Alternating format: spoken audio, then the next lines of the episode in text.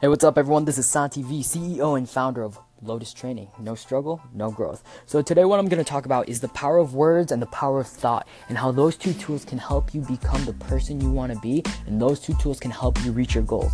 And I'm going to talk about the exact opposite, and how cheap words and thoughts have become today and age.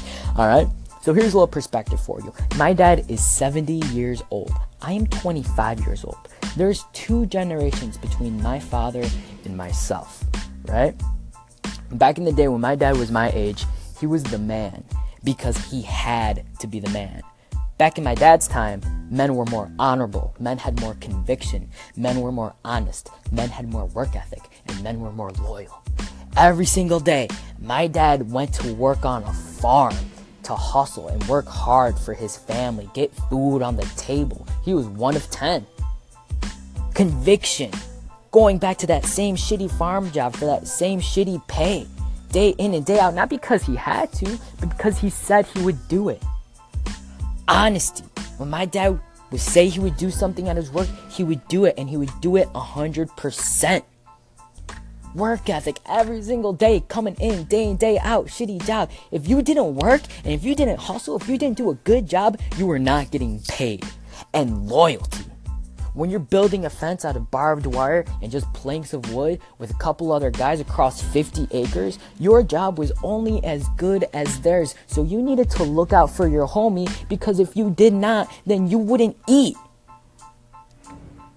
My dad used to tell me all the time, Santiago, as a man, you only have your word to stand on. So if you say something, it better be the truth. If you make a promise to someone, you better hold that promise. And if you say you're gonna do something, then you better do it. Because you only have your word to stand on. Alright? Think about the Buddha. The Buddha says, We are what we think. All that we are arises with our thoughts. With our thoughts, we make the world. Thoughts become words, and words hopefully become actions, right? Reverse engineer. You're thinking, man, I think it's time to get in shape. And then you say it. So something powerful when you say something. You you introduce it to your universe. You make it you make it up. Auditory being. Wow, I need to get in shape. It's time to go. Come on. And then action, you're looking for the right resources, you're getting a personal trainer, whatever it is, you're finding the knowledge, whatever it is to take you on your righteous path of fitness, right? But here's the big disconnect today and age. People love to talk, and people will talk the talk, but they will not walk the walk. And I see it every day as a personal trainer, and I'm sick of it. People come to me, hey Santi, I got all these goals, and give me all these goals. And hey man, that's awesome. That's good that you have goals. Goals are sick. Goals are sexy. But if you are not acting upon your thoughts, if you are not acting upon your words, then your goals just got a lot less sexy. I said about, it, I talked about it. Episode one. This world is too pacified. People are way too used to getting participation trophies, to get handouts. We're too used to it. We're too used to instant.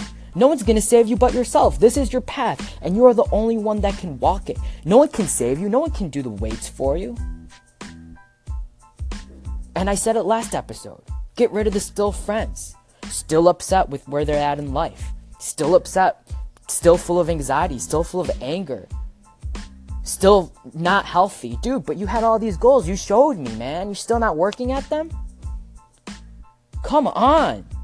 You're, you haven't acted upon your goals. You haven't acted upon your thoughts. You haven't acted upon your words. You told me you were going to do this and you're not doing it. It doesn't just have to be about goals, it can be about the person you are. I have a homie right now, and I'm not trying to put him on blast, but he's going through some shit.